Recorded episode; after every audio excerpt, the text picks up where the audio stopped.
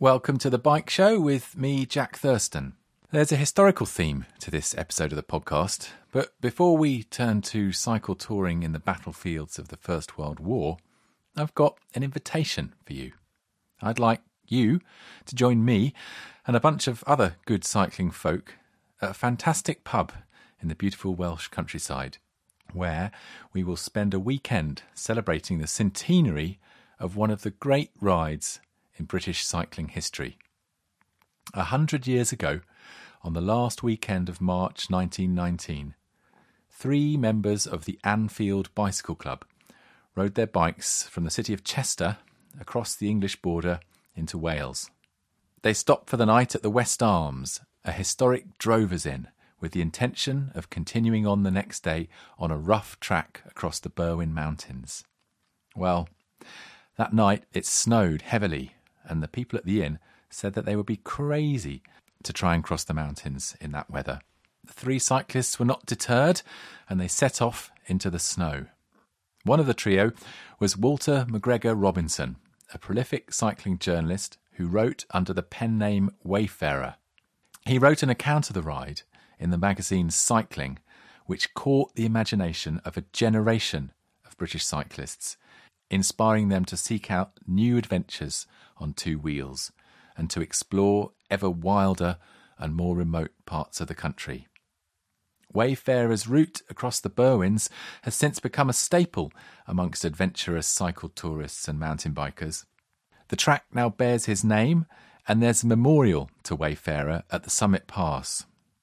To mark the centenary of that ride, I'm helping to organise a weekend of bike rides, slideshows, and a dinner on the Saturday night in the pub.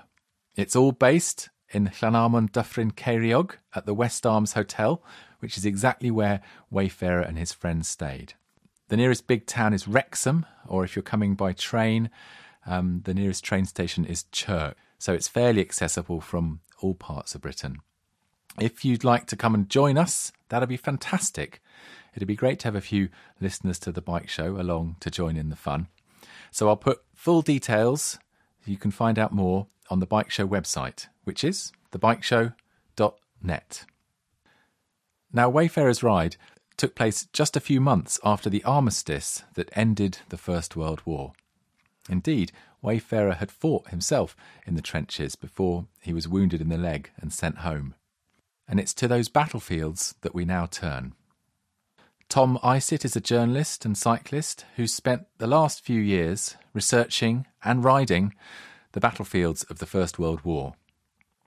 I spoke to him at the end of last year, and because our conversation was recorded last year, when we talk about this year, we mean 2018, and when we talk about next year, we're actually talking about this year, 2019, if that makes sense. I'm sure you can work it out for yourself. Anyway, I began at the beginning by asking Tom why, of all the places in the world where you could go for a cycle tour, why choose the battlefields of the First World War? Well, it came from some research I was doing into uh, a bicycle race that occurred over the battlefields in 1919. And the more I researched, the more I thought, well, that would be an interesting thing to retrace. So that was it, basically. I retraced the route of the Circuit de Champs de Bataille, which was held in 1919, and found myself, yeah, in the snow in France, having a miserable time. That race sounds extraordinary to have a bicycle race in a battlefield uh, only a year after the the battle had ended. Let's get to the race in a minute. Maybe if you want to back up by describing what the Western Front was and why it was such an important focal point in the Great War. It was the front on which the, the British and the French were engaged against the Germans. For the British, it was the major front, although we did send troops elsewhere. Yeah, it was where where we stood toe to toe with the Germans from 1914 to 1918 and um, slugged it out. And so this is trench warfare. This is hundreds of thousands of people being killed and wounded on that strip of land, sort of Belgium and, and northern France? The Western Front stretched from the North Sea in Belgium to the Swiss border with France. And yeah, it was 400 odd miles of trenches, mud, blood, misery, you know, all, all the stuff that we've come to kind of associate with World War One. I. I know it's a popular destination for travellers. Um, I've driven through it and, and seen kind of various things along the way myself and seen other people visiting it. And I'm sure people have been visiting it almost since just after the after after the war ended. Are there a lot of people travelling around by bike? Not many, at least not many that I came across. It tends to be people in cars from Britain go to the Somme or Ypres, which is the, the major fronts where um, battlefields where the British fought. You do get some people who venture a bit further afield to the French battlefields, but they tend to do it all in the car um, because it's you know it's an hour's drive from Calais. And so, aside from the connection to this race that you were looking at, what makes the bicycle the perfect um, instrument for for touring a battlefield? It allows you to understand the topography. You know, if you go to somewhere like Ypres in the car, it feels pan flat. There don't appear to be any rises and falls. But if you do it on a bike, you suddenly find yourself slogging up a gentle incline and freewheeling down the other side you know, the, the experience of the British soldiers fighting from Ypres up to Passchendaele, it doesn't feel like a, a gentle rise in the car, but on a bicycle, you feel every every meter gained. Particularly now with the centenary of the armistice, and there's been a lot of coverage. Um, that fantastic Peter Jackson film with the colorization of yep. the contemporary footage. I think most of us have an idea of, of, what it looked like at the time, or at least we've seen the photographs of what it looked like of the time. We clearly can't smell it, we can't taste it. We, uh, uh Thank God. Know, we, we, are, we are, we are very much removed hundred years later, even with this photographic evidence. But what's it, what's it like now? What, what, what is, what remains of of the war? It, it entirely depends where you go. In uh, Flanders, around Ypres, there's a fair amount preserved. There are some very good museums there.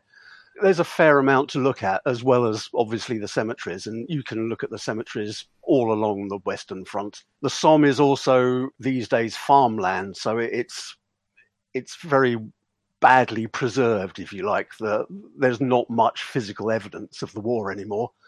But as you go further south through the French sectors, places like uh, Chemin des Dames and near Verdun, there is a there's a huge amount to look at if you want to go and see these things, and they are quite extraordinary. Some of the places.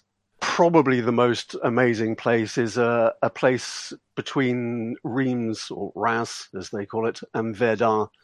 Uh, it's called Le Main de Massiges, and uh, it's at the top of a hill. Uh, it was a, a, few acres of land bought by some amateur archaeologists, and they dug out the trenches from um, the First World War, 1915 mostly, um, and it's it's incredibly well preserved. You know, you you go there and you feel like the war only happened ten minutes ago. It's a really extraordinary place.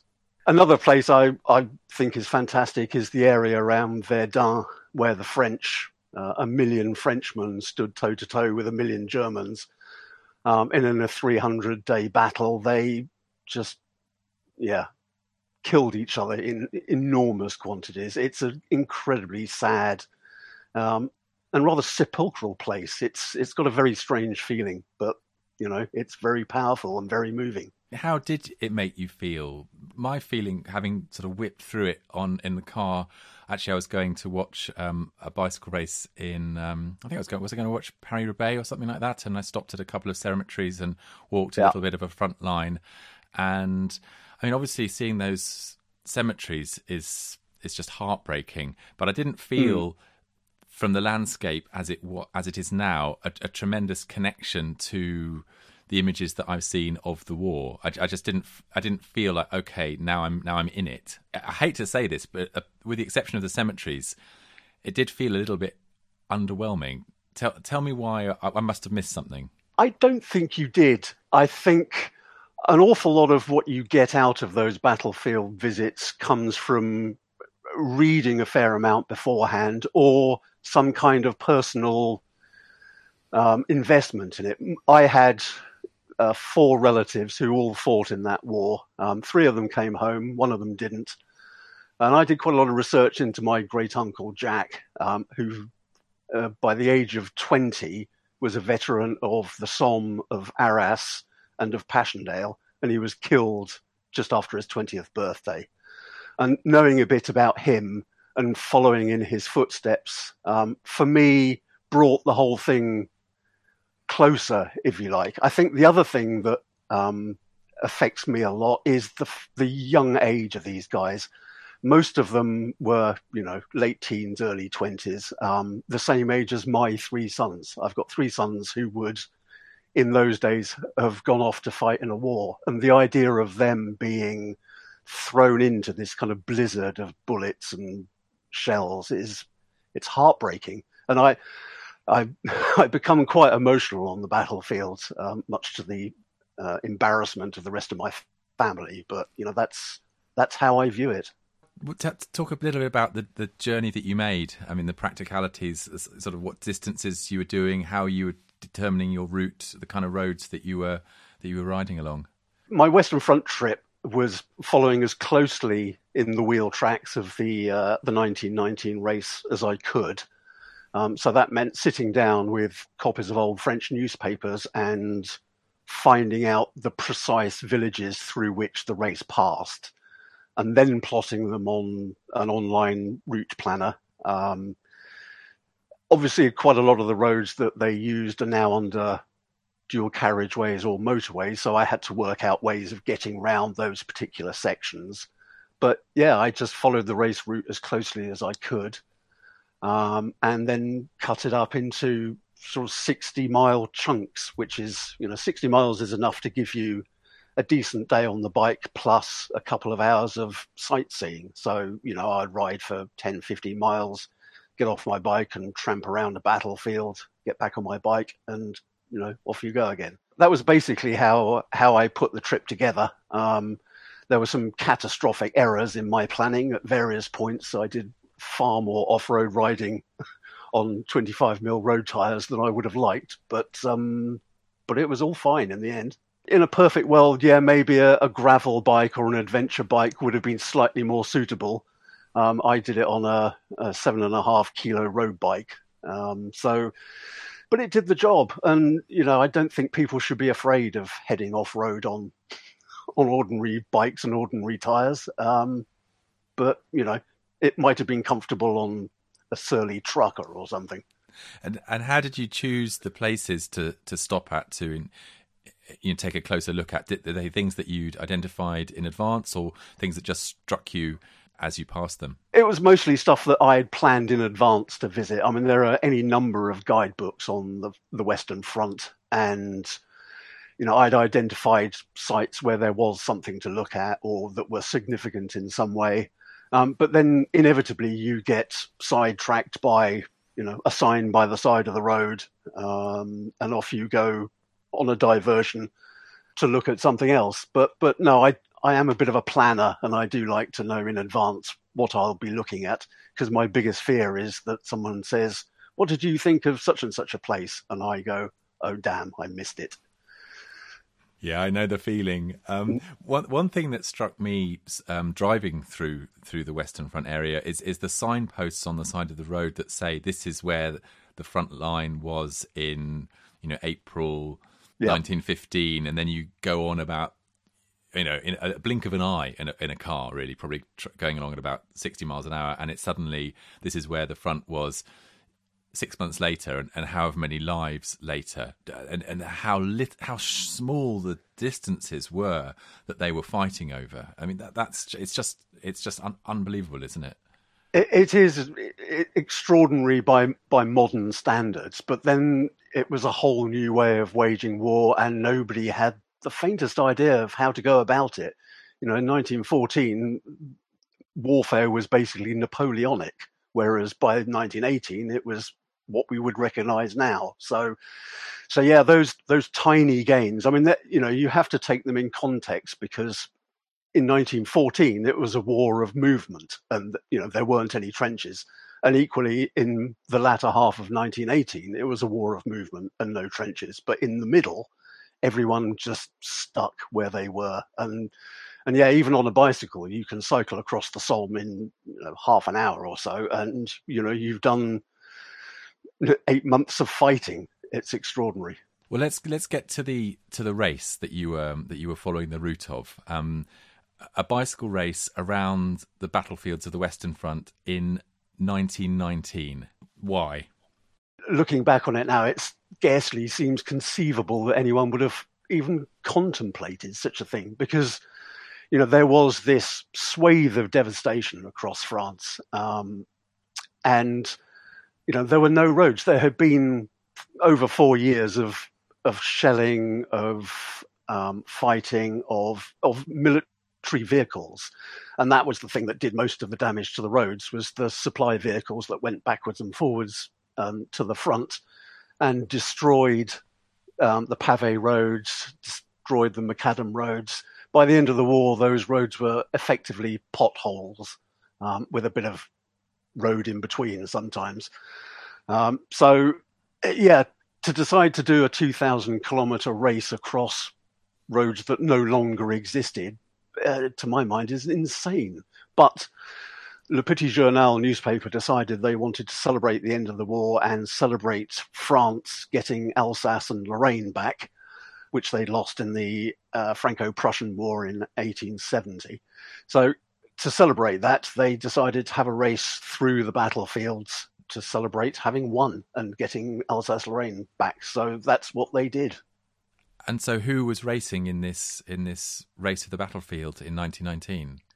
Um, well, yeah, these were a, collect, a selection really of of established pros who'd made it through the war, um, and enthusiastic amateurs, and uh, about 130 of them signed up to do this race, which started in April 1919.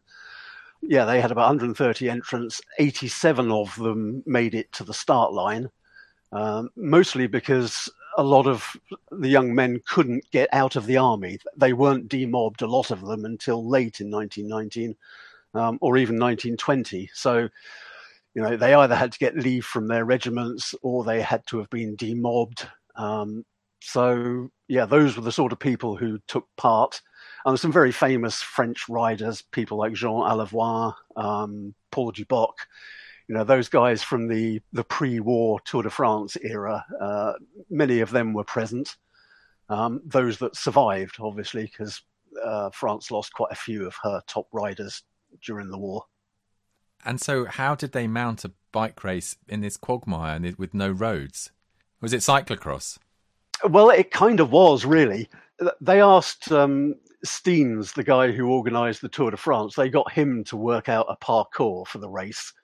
Um, and obviously, he was a, a, notorious liar when it came to what was acceptable for bike racing and what wasn't. You know, he was the bloke who sent them all over the Tourmalet on in 1910. Um, so he planned out the route, which nobody could say wasn't a good idea because no one had ever been to the battlefields it, since the war started. They were out of bounds. So Steinès went off in um, early 1919, and uh, I suspect he just stayed at home and made it all up. But apparently, he was out on the roads looking at them and deciding where checkpoints were going to go and where stages would start and finish. Steinès came up with a parcours, and the newspaper published it, and that was that was that. In fairness, not the whole race wasn't on the battlefields. It ran started in Strasbourg, which was in um, Alsace, so that hadn't been affected by the war. And the race then went north all the way to uh, Luxembourg and then Brussels. All of that was behind the World War One front line. It was only um, stage three that they crossed over um, into northern France, and that's where they began to experience the horrendous road conditions. So you've written this book about the race and, and your your journey researching it, which is out next year. Um, so you, everyone can read it when it comes out. But um, the, I've seen the cover, and it's a very attractive cover, and it describes the race as the toughest stage race ever. Yes. Well, there are all sorts of claims for the toughest stage race ever. The, the 1914 Giro d'Italia is generally considered to be the toughest uh, Grand Tour, but this was this was much worse because the roads were unspeakably awful and the weather as well was horrendous. There were gale force winds and snow. A meter of snow fell on northern France uh, during the two weeks of the race. So, for instance, the the uh, the stage that ran from Brussels through Flanders and across the Somme, uh, that was 300 kilometres in a howling gale and snow and the winning time was just over 18 hours. Uh, the slowest time was 36 hours. Um, and if you can imagine racing across smashed up pave in the snow for 30 hours, I mean, you know. so, so yeah, um, the combination of terrible roads and appalling weather, um, in my mind, makes it by far the toughest stage race ever held. And it was so tough, they never had it again. And was it a success? I mean, I guess if they didn't have it again, maybe well, you could say it wasn't a success. But um, was it a success in terms of the spectacle that it that it created? No, it was an ab- abject failure in every respect.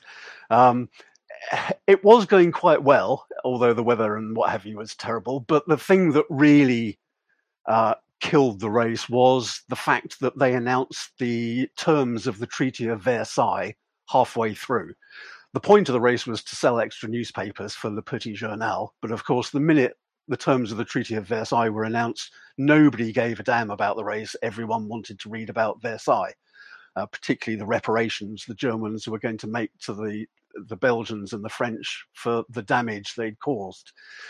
So the race disappeared from the front page, even of the organising newspaper, and was rendered completely irrelevant and without giving away, um, you know, the outcome of the race, because um, I'm sure it's very well described in your book.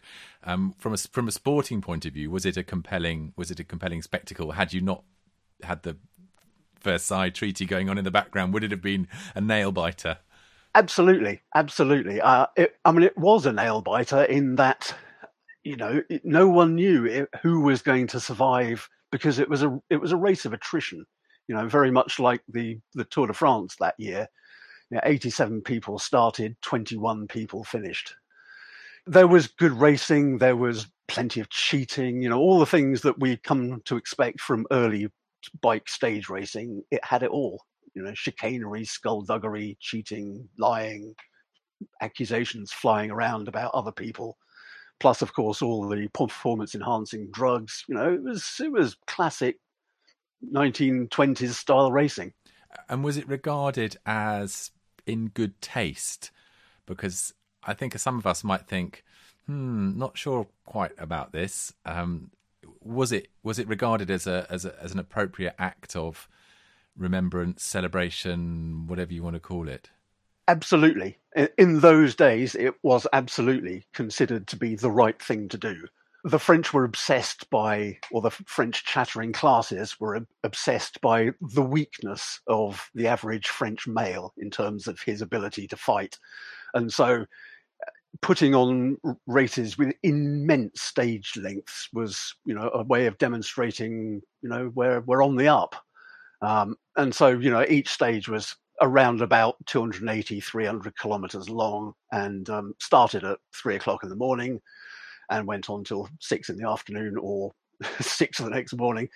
Um, but yeah, the, the, French found it completely acceptable. Um, the only the only hint of criticism from anyone uh, was from a Belgian journalist who said it was basically just too much for the riders. It was inhuman to make them do that. But that wasn't about you know how the war was being remembered or commemorated. That was just about the physical demands placed on the riders.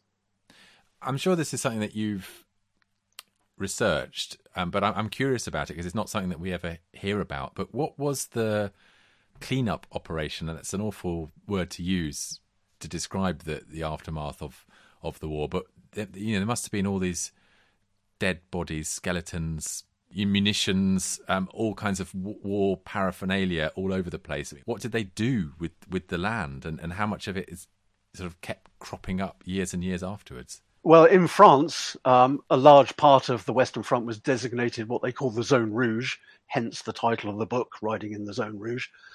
Um, and this was deemed by the French government to be so badly affected by the war that it couldn't be put back to agriculture or human habitation. Now, obviously, a lot of farmers returned home in 1919 to say, well, hold on, you can't just write off my entire livelihood. And so uh, a lot of them campaigned to have their land reinstated, which was a slow process, but it happened. And the size of the zone rouge shrank massively. But, you know, the, the battlefields were littered with corpses, all of whom had to be dealt with and the burial details were were still working in 1922 in some areas, um, retrieving battlefield burials and and reburying these guys in in cemeteries, and they they dug up and reburied uh, t- around 200,000 soldiers over over the course of those three or four years after the war. Plus, there was then, of course, thousands of tons of unexploded shells, thousands more tons of unused shells, something like 330 million square meters of barbed wire. Um, you know, it was.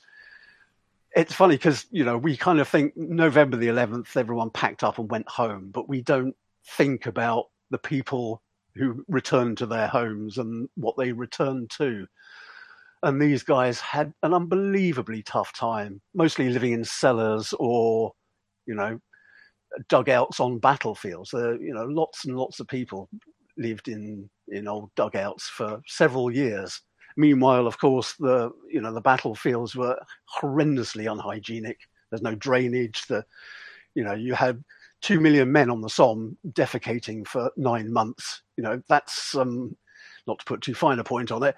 That's that's not going to be a pleasant thing to have to deal with. Um, so so yeah, the the people left behind afterwards had to work really hard to bring their land back to any kind of productivity. Um, and even then, you know, you do wonder quite how badly the, the environment has been damaged by what happened then. In parts of Verdun, the you know the toxicity of the soil is still dangerous. And are things still coming up out of the ground even hundred years on? Yeah, about 300 tons of unexploded ammunition every year are dealt by dealt with by the French authorities. 300 tons. Yeah, yeah. I mean, I, I came across several stacks of unexploded shells on my on my bike trip. Um, you know, you you don't like to go too near them because they're still live and they could go off. It's unlikely, but you know, who wants to take that chance? And so, is there much archaeology going on still? Are people, you know, are there metal detectorists out there scouring the fields? I mean, or has that all happened? No, it still happens. People still do that. Um, there is battlefield archaeology happening in a quite serious way. Uh, Hill 60 on um, near Ypres um, is has just had a, a, a crowd-funded dig, archaeological dig, to um, excavate that hill, and a lot of the tunnels under the Western Front, of which there were you know hundreds and hundreds of miles of these things. Uh, a lot of those have been excavated. So yeah, there's there's a lot of interest still, um, and a lot of danger. So you know the French authorities and the Belgian authorities are pretty busy with that kind of stuff. So let's turn from the Western Front, which um, has certainly been the focus of the um, remembrance and, and, commemoration of the armistice um, centenary um, in Britain uh, over the last uh, few weeks um, to a theatre of battle um, a few hundred kilometres to the east of there on the mountainous border of Italy and Austria, because that's where you went next on your bicycle. It is, yes. Having done the Western Front in both directions, I thought, what next? Um, and again, personal interest. Uh, my maternal grandfather fought in Italy in 1918 with the Italians. Um, and so I thought, why don't I ride my bike the length of the Italian front, uh, which seemed like a good idea to start with, um, and got progressively more painful as the mountain miles racked up. Give us that great thumbnail sketch that you gave us of the Western Front in relation to to this front. What why why was it there, and what what was it like at, at, at the time? What was the fighting like? The fighting was, in some ways, worse than on the Western Front because the topography is so challenging. Uh, the Italian front runs in a sort of sideways S shape from Trieste on the what used to be the Yugoslav border, and it runs north up the Isonzo Valley, which is where most of the fighting took place. And then it does a sort of loop through the Carnic Alps, down through the Dolomites, across to Lake Garda, and then back due north to the border with Switzerland and Old Austria uh, at the Stelvio. So uh, that's a front line of around 400 miles. Lots of lovely uh, Giro d'Italia climbs for me to do along the way. So I thought that sounds that sounds a good idea. Um, in terms of fighting, it was no fighting is good, but this was particularly horrible because it was done at altitude mostly. The terrain was so challenging. Um, that the only real progress by either side that could be made was on the Isonzo front, which is which runs basically from Trieste due north to almost the Austrian border. And here uh, they had 12 battles to try and break through the Italians, to try and break through. And they had a million casualties, of which 500,000 were killed. So that's, you know, that's a staggering number of people dead in a front line that's 50 miles long. That went on almost ceaselessly from the middle of 1915 to the end of 1917, at which point the Germans and the Austro Hungarians broke through at Caporetto, which caused um, absolute panic, and the Italians withdrew 70 miles to a new front. In the high mountains, it was just incredibly difficult. You know, they're on the top of these Dolomites, top of these Alps, with cannons. You know, they lugged a six ton cannon to the top of an enormous mountain, and it took them 57 days to do it. 200 men pulling a cannon uphill for 57 days. There were huge logistical challenges and also the weather. Uh, more people were killed by the weather than were killed by the enemy. Um, there was one one day in 1916 where 10,000 men were swept to their deaths by avalanches became known as White Friday. And you know, to to have a battle in those conditions just seems extraordinary. Does that area get lots of people visiting it to look at the uh, the battlefields and, and the remains of, of Alpine warfare, just like the Western Front does, or, or is it not quite so so heavily visited? It's very rarely visited mostly because it's so inaccessible. You know, you you can't just drive your car for an hour from Calais to get there. You've got to get to the to the front line and then get up. Uh, you know, a lot of these battles took place eight thousand feet, ten thousand feet.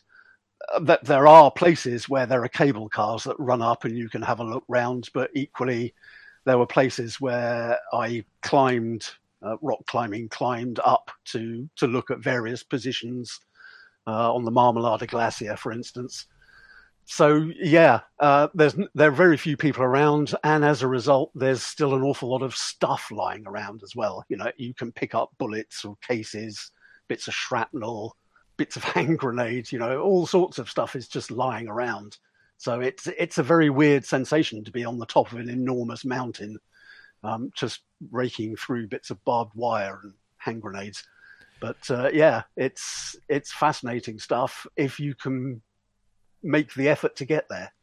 The first I saw about this journey that you were making, and, and I was completely captivated after seeing the image and, and really enjoyed watching you go to other places was a photograph that you took and posted on Twitter, I think it was, of the the top of the Stelvio Pass, which is a very photographed place in this in the cycling world. It's this great you know, massive hairpins that people ride up. Um, it's certainly a place on the road cycling map. But you'd taken this photograph that showed that as the background, and in the foreground were all these military emplacements that, that you'd reached by getting on your on your hands and knees and sort of climbing up the rocks uh, above it and and it just made me think that that is the way to to make a journey by bicycle, um, it, it's it's to look up and, and look beyond the road and see what there is if you carry on further up. And, and you had some idea of, I, I presume, of what you were looking for, but it absolutely captured that idea of seeing something that. 99% of the people who cycle the pass of the Stelvio would not have seen what you saw there. No, I mean, I you know, you have to know that it's there. Just out of interest, I did actually carry my bike up there as well. I didn't leave it down the bottom. so I cycled to the top of the Stelvio on the road and then put my bike over my shoulder and climbed another 300 meters up the mountain. Oh, well, I would I would say that was very manly. If if you, if you hadn't already told me that your bike only weighs seven point five kilograms, which I'm very envious about, I have to say, Tom. you see, I can leave my bike at the pass because my bike weighs um, probably double that. well, with luggage on my bike weigh double that. But um, when they're touring, you know, I think people need to take more time and to look around them. You know, my, my kind of mantra is slow down and look up. I want to enjoy what I'm doing, what I'm seeing, and I want time to process it. You know, so I don't want to do hundred mile days. I can do them if I have to, but you know that doesn't hold much joy for me. I would rather go 40 miles and spend all day doing it if I get to look at something that's interesting along the way. And that was that's certainly the case with the Stelvio and and also a few others. You know, I went over the Gavia as well, and there's an interesting memorial to the Alpini there, but you actually have to stop and get off and have a look at it. So, you know, that's what I did. What else did you learn and discover, and how did it make you feel to go to these places? The Italian front is one of just absolute astonishment. Uh, there, were a couple of days where I left my bike somewhere secure and, you know, put on a, a, harness and ropes and stuff and went and had a look at stuff high up. But the thing that I found was, you know, getting things up there, getting a six ton cannon onto the top of a mountain, just resupplying the troops who are up there. You know, it, it all has to come up in a primitive cable car. And the conditions the troops lived in. You could only do tw- 20 minutes sentry duty before you froze. So, you know, you it was just ex- extraordinary. And who thought it was a good idea? I have no idea because of all the places to have a battle, 12,000 feet up an Alp is not one of them, I would say, but that's what they did. How did you do your research for these trips? Because it seems to me that doing a bit of research before you go is is pretty essential. I think so. I think it's important to have at least a, a, fairly clear historical and cultural idea of what you want to see and what you might want to look at. And so the Western Front is easy. There are a million books in English about the Western Front. You care to pick out a few that you think would be particularly useful for people? Probably the best one is Before Endeavours Fade by Rose Coombs, which is the most definitive battlefield guide in terms of what there is to look at. It doesn't go into a great deal of depth of information about those places, but it's the kind of the go-to one. apart from that, uh, Pen and Sword do quite a lot of, of specific guidebooks. I've got, you know, Walking Arras and Vimy Ridge and those kind of things. So, yeah. Um, and the Italian side?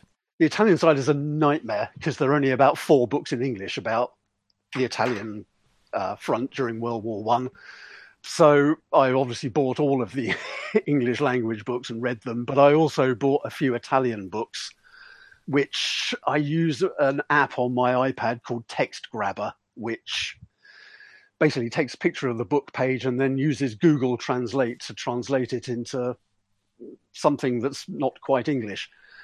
That was that's been a labour of love doing that, um, but my Italian is getting slightly better yeah, it's it's been very difficult, very hard, and I've relied on on various uh, people on Twitter, uh, Twitter historians, to to help me out with my research as well, which has been invaluable.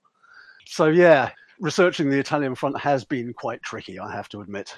And so, on the practical side of things, um, you told us a little bit about your your bike. Um, what what tips would you give to people who are thinking of making either these journeys or or one similar?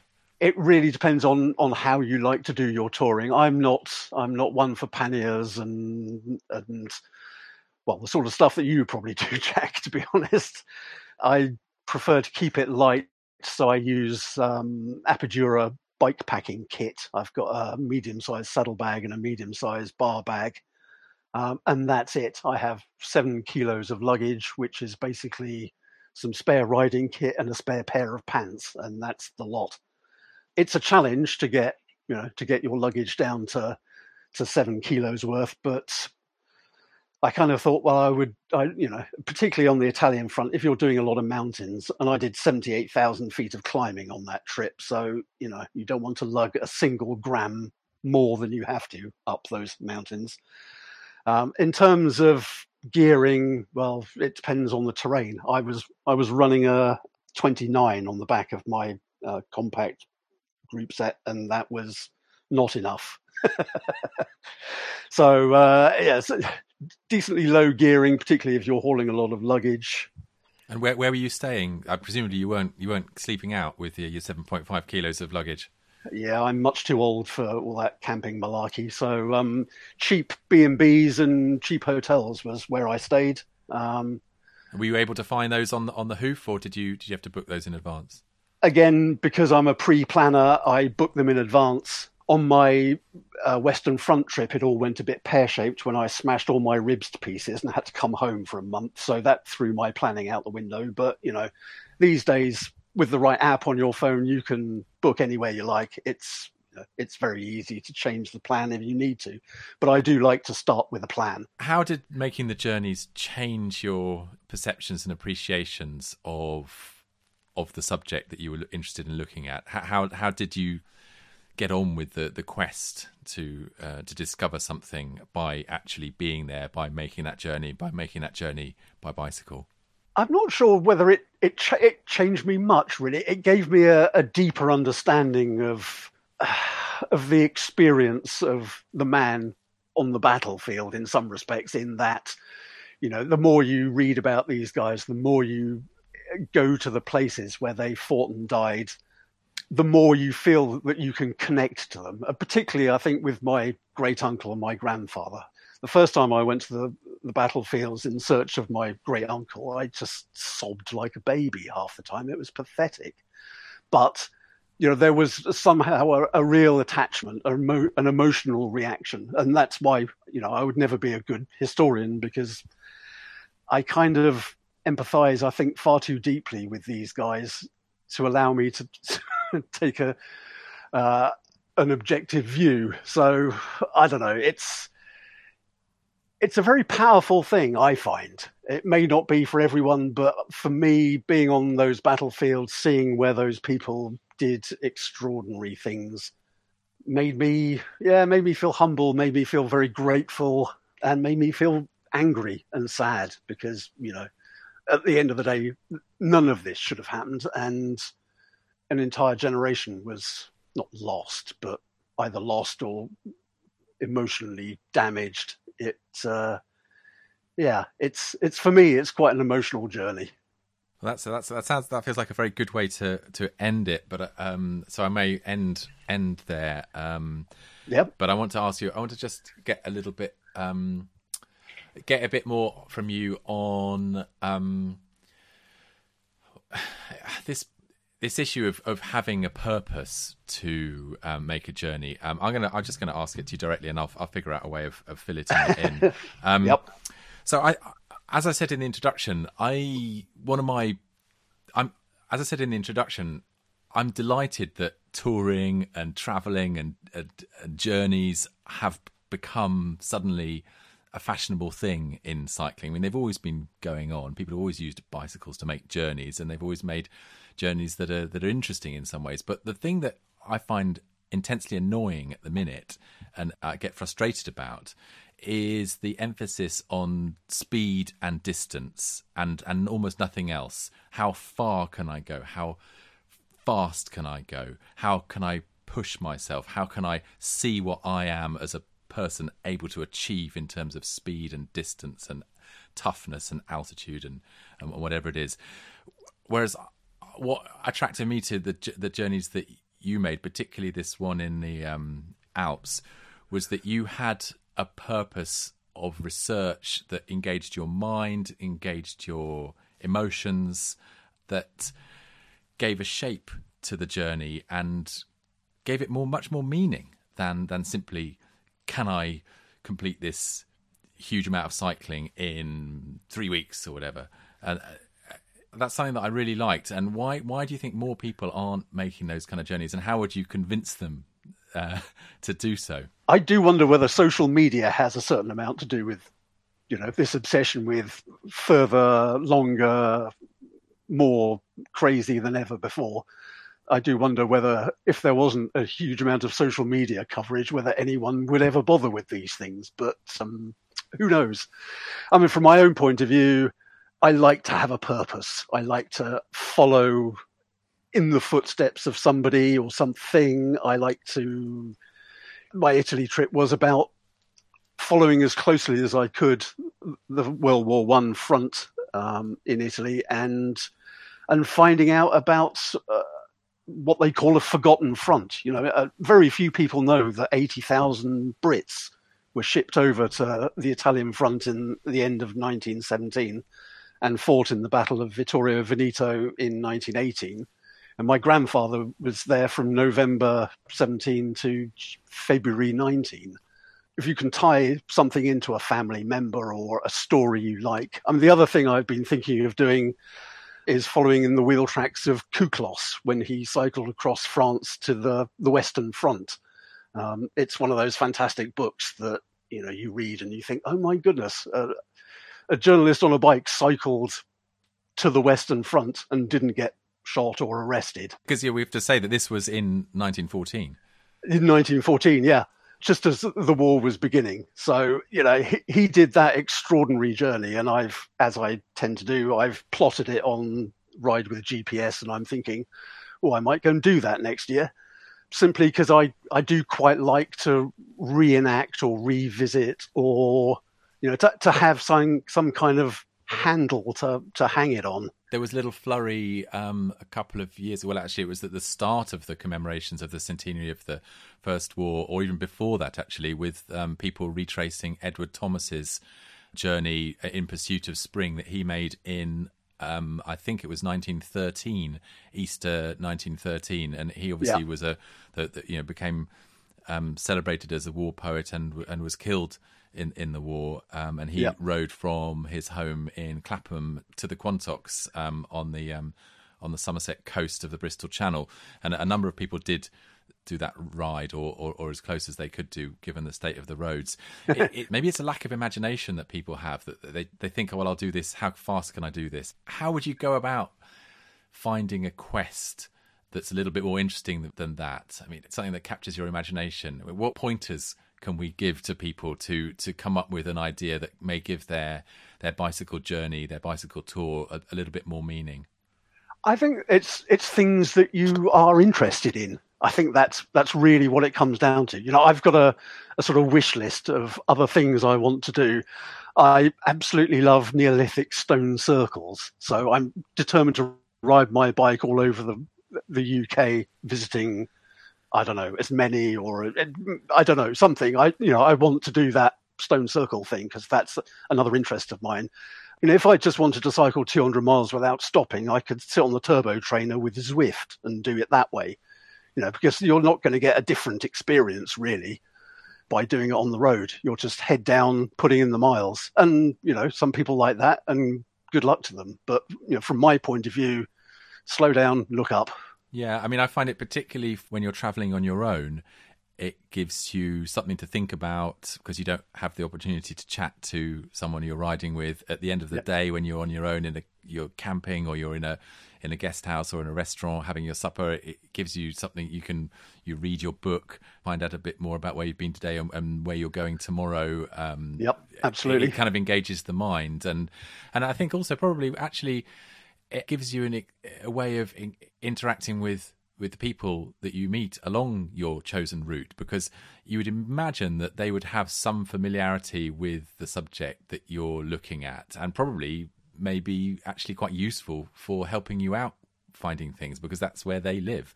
Um, exactly so it's that. A, it's a great excuse to sort of strike up a conversation with somebody.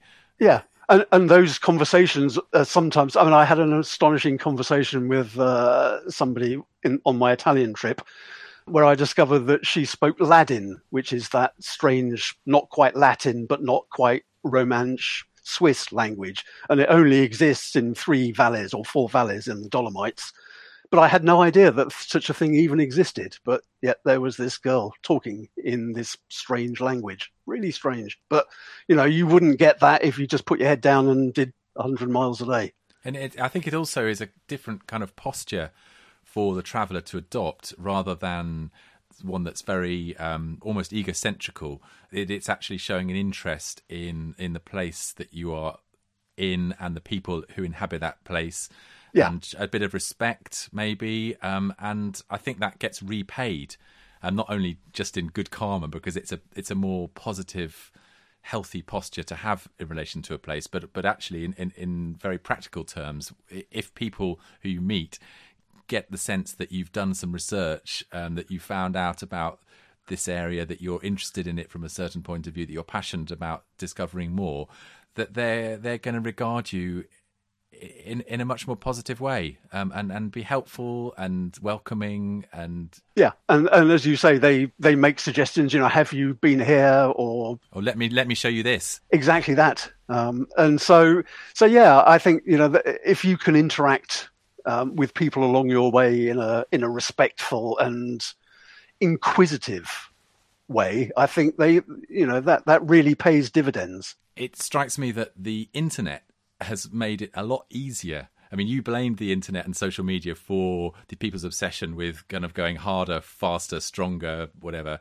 Um, but I, I, think that the internet actually gives you a lot of research tools that, that for free that you wouldn't have had before the internet to to look up look up look up old maps look up old books find stories just just one off the top of my head is um there's a new interactive map of all the iron age hill forts um, in the in the British Isles, which I think documents over four thousand sites. Yeah, and so yeah. if you know you could make a, a journey taking those in. I mean, there are all sorts of resources on the web that would help you come up with a quest um, a, or, and it doesn't have and a quest maybe sounds a bit cheesy but just something that is giving some structure to the journey that you're going to make and, and as you said to be inquisitive about no, absolutely. I mean, you know, as a I've been a, a, journalist all my working life, and I, you know, started way back in the seventies, and you know, finding anything out took forever, and now it's all at the click of a mouse. You know, there's so much information, as you say, free information out there that researching uh, an idea for a for a journey is so much easier than it was 20 years ago. Well, tell us one more time, Tom, about your book that's out next year? It's called Riding in the Zone Rouge uh, by Tom Isitt, and it's published by Orion Books on March the 21st, 2019. Um, there will also be an e version and uh, an audio book as well. So, um, yeah, looking forward to it. And people can follow you on the in, in the the dreadful social media world, and I'll put links to all your handles on the Bike Show website. Um, thanks very much for spending the time with us. Uh, today, Tom, it's, it's much appreciated, and look forward to um, to following your um, your future journeys, uh, whether they're around battlefields or Neolithic stone circles. Thanks very much, Jack. Okay, great. Um, anything else do you wanted to say I we've missed? I don't think so. I don't know whether I've made a complete hash of that no, or not. Great. It was terrific. this is this is not my natural milieu. Yeah, yeah, I have no, to say. Terrific. No, it's great. Really interesting.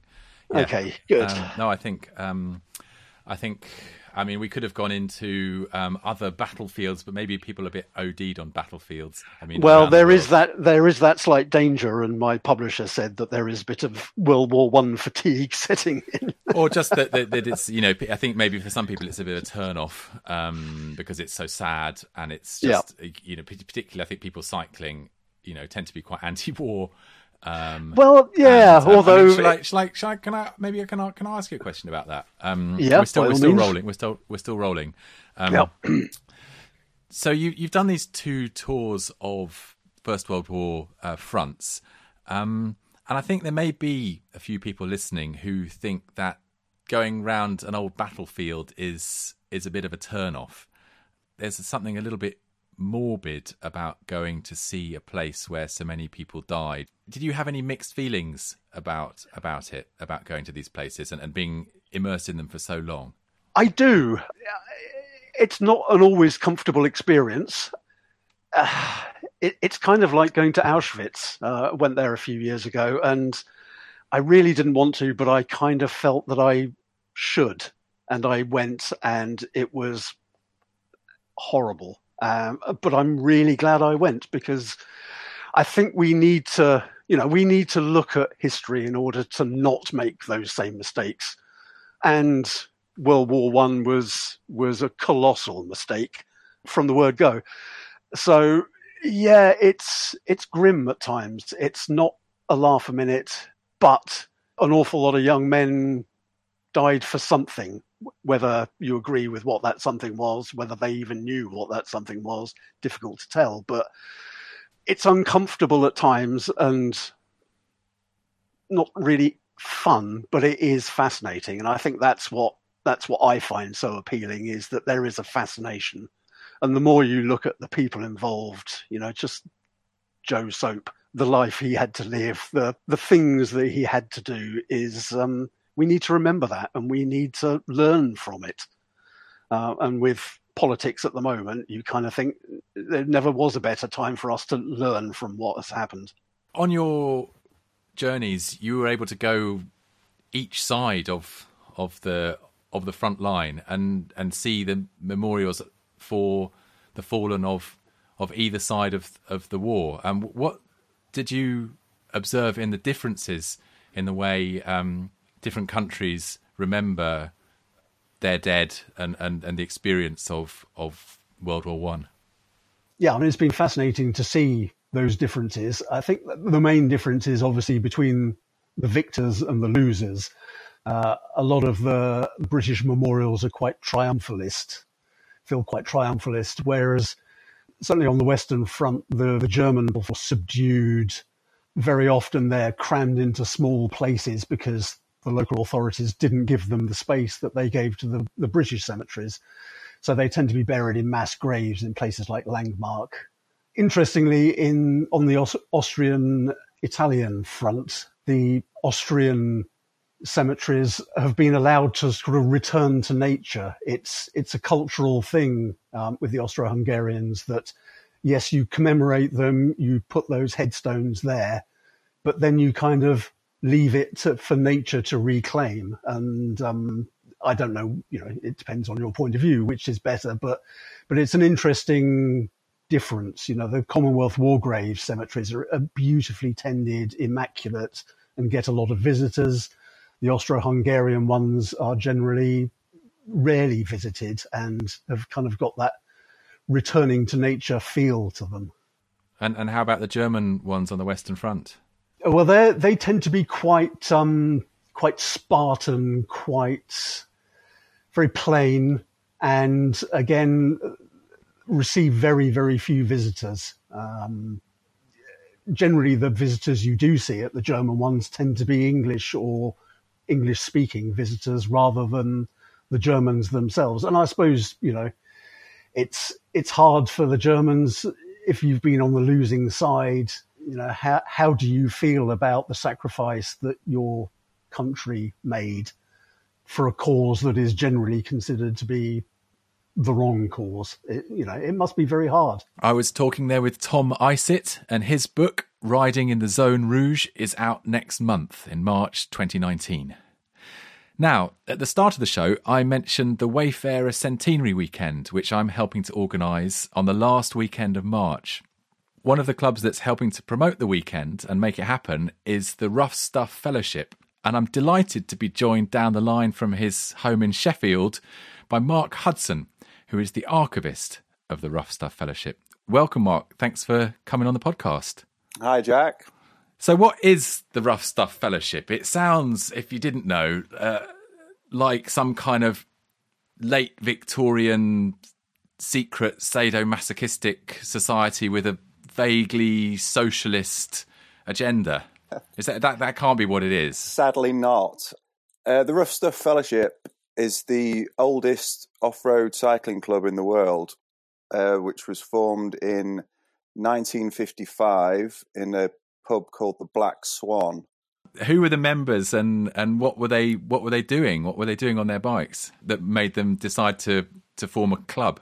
It was orchestrated by a chap called Bill Paul, who was inspired by a gentleman who went under the name of Wayfarer, who was doing off road riding at the turn of the century on tracks, bridleways, obviously there wasn't much road stuff then anyway, but he was an advocate for getting off the beaten track and finding new and remote places to ride. And Bill Paul was inspired by Wayfarer and wanted to see if there were other like minded people who wanted to do such things and put various ads in a couple of magazines, um, in newspapers, and got together a, a band of uh, men and women and they met up pub in 1955. Uh, there's about 40 or 50 at the original inaugural meeting. And uh, from that, um, the Rough Stuff was formed um, and is, I'm pleased to say, still going now. So, adventure cycling is kind of all the rage at the moment. And obviously, there's mountain biking, which most people think kind of came into being in Northern California in the in the, in the 1970s. What's the difference between rough stuff cycling, mountain biking, and adventure cycling? Um, I guess really, it's the it's the machine. I mean, the the terrain is is very similar. It's just um, they're just different names for the, the same thing as far as I'm concerned. Um, mountain biking obviously originally was formed as as a downhill. You know, the original clunkers were more of a it's a downhill racing, and which then developed into more mountain biking as we know it now. Um, but the rough stuff fellowship were doing things that mountain bikers were doing later on after the sort of the clunkers version on road, everyday road bikes or three speed Sturmeys, roadsters, anything that was available at the time. Um, and adventure cycling is, is I think, probably a, a mixture of both those things. It's, um, you know, another term for what was being done already. So it's about going off road, carrying on where the, the sealed road, the tarmac road stops and carrying your bike, pushing your bike where necessary. Pretty much, yeah. I mean, it's the the rough stuff wanted to basically get wherever they could to the remotest places where walkers used to go, ramblers. They were actually quite happy to get off and walk and amble up a mountain or a hillside with their bike. It wasn't, you know, there's there's a maybe there's a a little bit of uh, the competitive element with some adventure cycling now. That's there is that crossover, but the sort of fellowship were were more interested in taking it all in. They'd stop, brew up, have a cup of tea, eat some food, and then go over the next pass. It was a it was like a it was a a day out weekend or a sort of multi day trip. What kind of journeys did they make? What are the kind of journeys that you, as the archivist, have been finding out about? Everywhere, basically. They, there's a lot from Scotland. There was a big Lancashire section. That was the first group to be formed. There's multi days in Wales, lots of trips to Europe, Norway, Iceland, uh, the Swiss, French Alps, so tell us a bit about your role as the archivist of the Rough Stuff Fellowship. There'd been a couple of ads in the Rough Stuff Journal. Um, no one seemed to be replying to the um, request for an archivist, which was basically to house the club's history, documents, letters, basically things that were scattered across the country. Um, and I kept seeing the ad and wondering why no one was sort of taking on the role, and so I just basically put my hat in the ring myself and got the job by default, I suppose. But um, got a interest in history, cycling history anyway. From I used to do and still do jumbles. Uh, used to collect bikes and have a bit of an obsession with the older stuff. So I thought it was a bit of a nice crossover being a member anyway, the rough stuff. Um, it was sort of fitting with what I was passionate about anyway. there was a couple of things turned up, a few documents uh, and a few photos. But I had to sort of go digging around. Really, I, I contacted a few older members, and then I, I started to get whispers and murmurs of collections of slides and lots of photographs, which eventually I, I managed to track down. One of which is Bob Harrison's, which is a collection of I've not counted every single one, but I estimate there's at least ten thousand slides, all housed in. This is these are these are photographic transparencies, kind of mounted in uh, little bits of card or plastic for for those of the digital era. These are these are photographs on on um, you know well not negative film but the positive film, the transparency. Yeah, film. in plastic or the kind of stuff that you project out of a exactly, slide projector. Yeah. They're all labeled, they're all numbered. Location is on everyone. The dates on everyone. I mean, it's it's unbelievable how much sort of time and effort he's put into not only doing the rides himself, but getting back and documenting this.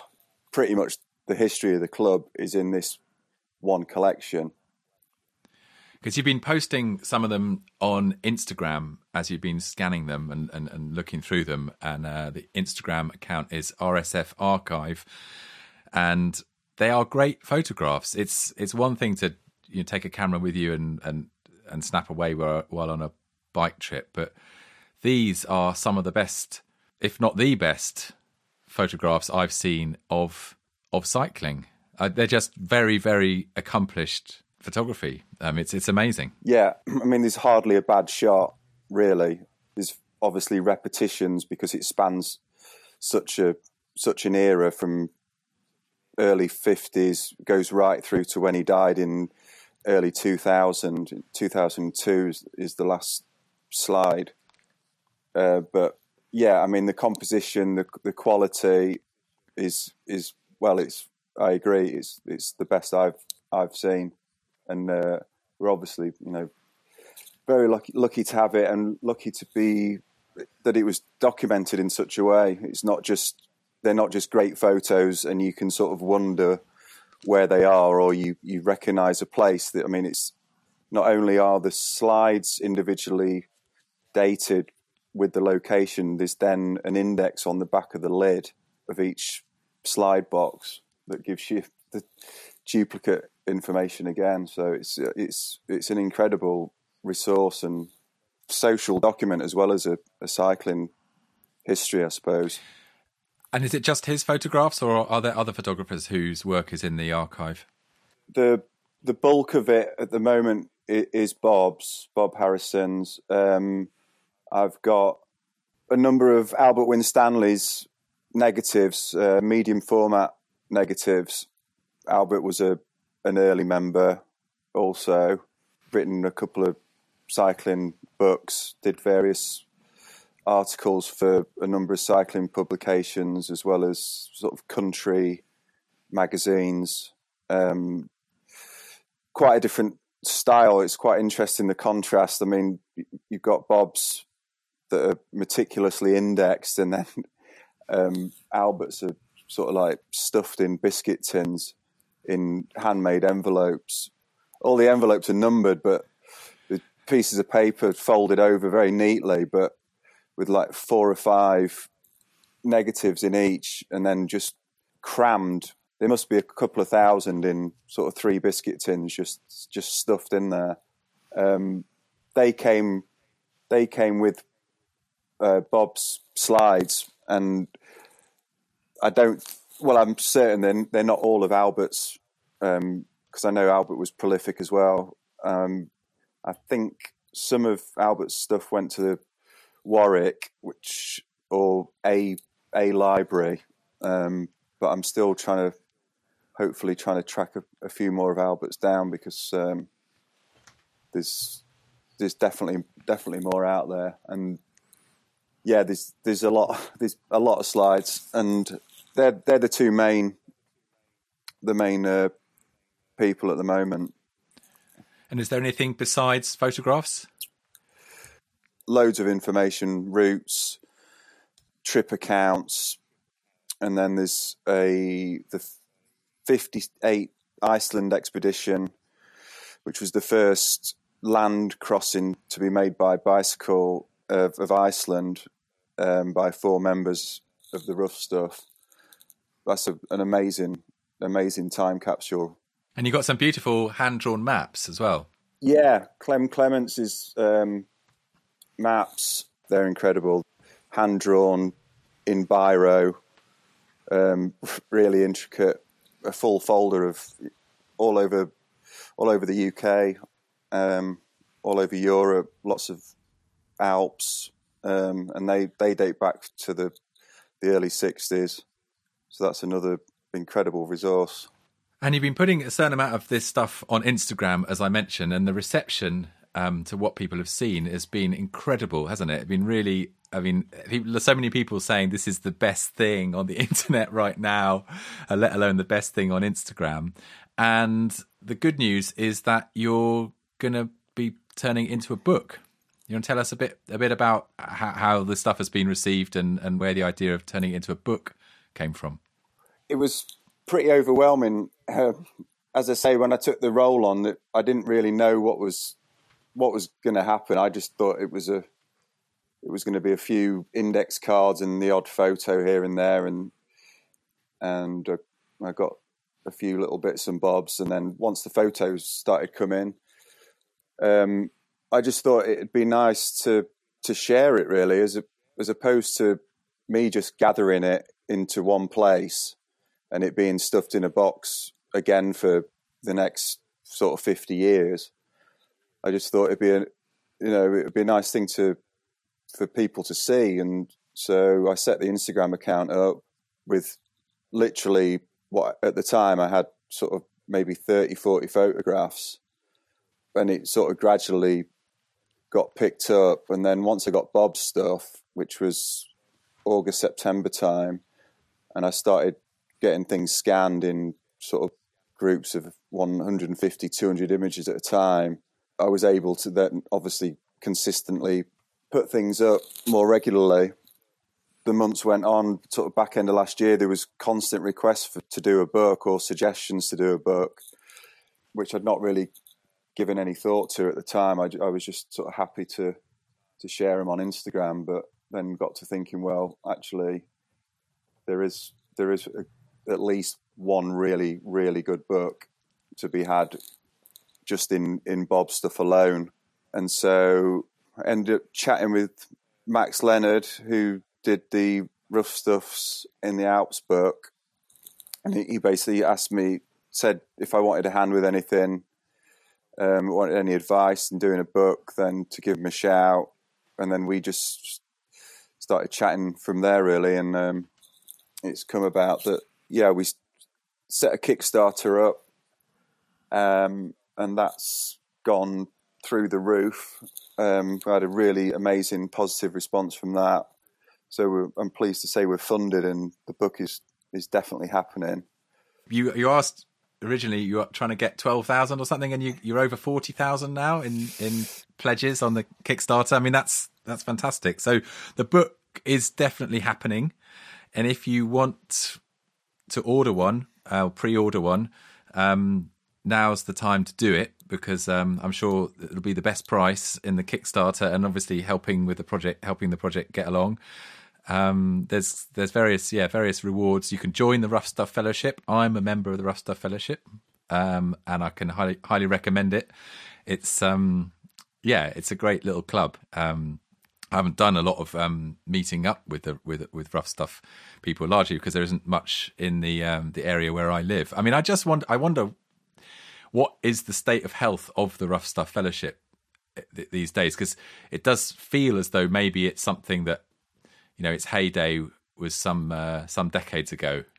What, what's your sense on um, on on the actual fellowship itself and how the book and and the work on the archive might you know start uh, a, a, renaissance in the club. Yeah, I hope that's the case. I mean, I I think it's always ticked along. There's always been a, a certain amount of core members, um, and I think it's sort of happily sat really in the background doing what they doing what they're doing. I mean, it's, it's the sort of nature of of what they do or what we do. It's there's no applause on a moor or a mountain pass. They don't go up there for you know um, for plaudits. So I think that's the sort of nature of the club where it just ticks along in the background. But I mean, also there is the fear that because of that, as the as the membership grows older, that it it will cease to exist. And so I think what the Instagram feed has done and the the sharing of the photos has has sort of made it known to people that that simply weren't aware of it. And with the crossover with the whole adventure bike thing, I think it, it taps into that, and um, people are inspired by what has gone on before. Uh, I think we've got over hundred new members as as part of the the book pledge. I'm hopeful that the book, the the feed, will bring us new members, and that it's going to carry on for another sixty years. Yeah, well, I really hope so too. Um, and if you want to be inspired um, about taking your bike off the uh, off the tarmac and onto um, onto the onto the rougher trails and and paths of of wherever you live, um, this book will definitely do that, and it will also be a a really useful kind of tutorial in in what makes a great cycling photograph because as i said i don't think i've seen a better collection. And um, as someone who takes photographs to put in my own books you know there's a certain amount of um, professional uh, well there's a lot of professional respect and a, and a, and a certain slice of professional envy because um, some of the photography is just it's just outstanding. Um, and and just the way they look and the and the kind of things that they're doing and the, the way that they look like they're enjoying themselves it it presents to me a kind of cycling that I love and it's the kind of cycling that maybe is a little bit different from what is promoted by I don't know the mainstream bike industry, um, a lot of the sport focused cycling stuff. It's just it's just a different way of looking at cycling, but I think it's the kind of way that will appeal to to a lot of people. I think that's that's the essence of it. Really, it, it doesn't take itself too seriously, even though what they are doing is you know, arguably extremely dangerous and probably some of the, the toughest cycling that you can do, and and or walking with your bike. I mean, you know, the the whole cape thing, long socks, short shorts. It it brings a smile to your face, but then you you realise just where they are. It's it's very remote, so you've you've got that you've got that clash of humour and um, also respect for the landscape. So the book is going to be out in May. Is that right? That's what it says on the Kickstarter page. Yep, we're hopeful that it's going to be ready for May. Yep. Well, if you want to see some of the photographs before that, you can obviously take a look at the Instagram page. But even better, you can um, come to the Wayfarer Centenary Weekend because, Mark, you are very kindly going to be giving a slideshow in the in the pub where the the uh, the whole weekend's based on the Friday night. It's kind of kicking off the weekend, and you're also going to be putting together a little exhibition of rough stuff fellowship memorabilia um, that people can take a look at um, at any point during the weekend. Yeah, that's right. I'll be sifting through some slides, um, and yeah, I'll have Bob Harrison's bike with me, which will be on display. Various stoves, camping equipment, based the stuff that you used to and still do use for um, doing a bit of rough stuff. So yeah, I'm looking forward to the weekend. Yeah, I'm really looking forward to it too. And I will put information about the Wayfarer Centenary Weekend and a link to the Rough Stuff Fellowship Archive Kickstarter on the Bike Show website, which is thebikeshow.net. Thanks so much, Mark, for for joining us to talk about the Rough Stuff Fellowship. And um, well, I'll see you at the end of next month in um, in Northeast Wales. Yeah, thanks very much, Jack. Okay, and uh, thanks to you for listening. It's been a long show, but um, I hope you've enjoyed it. Until next time, goodbye.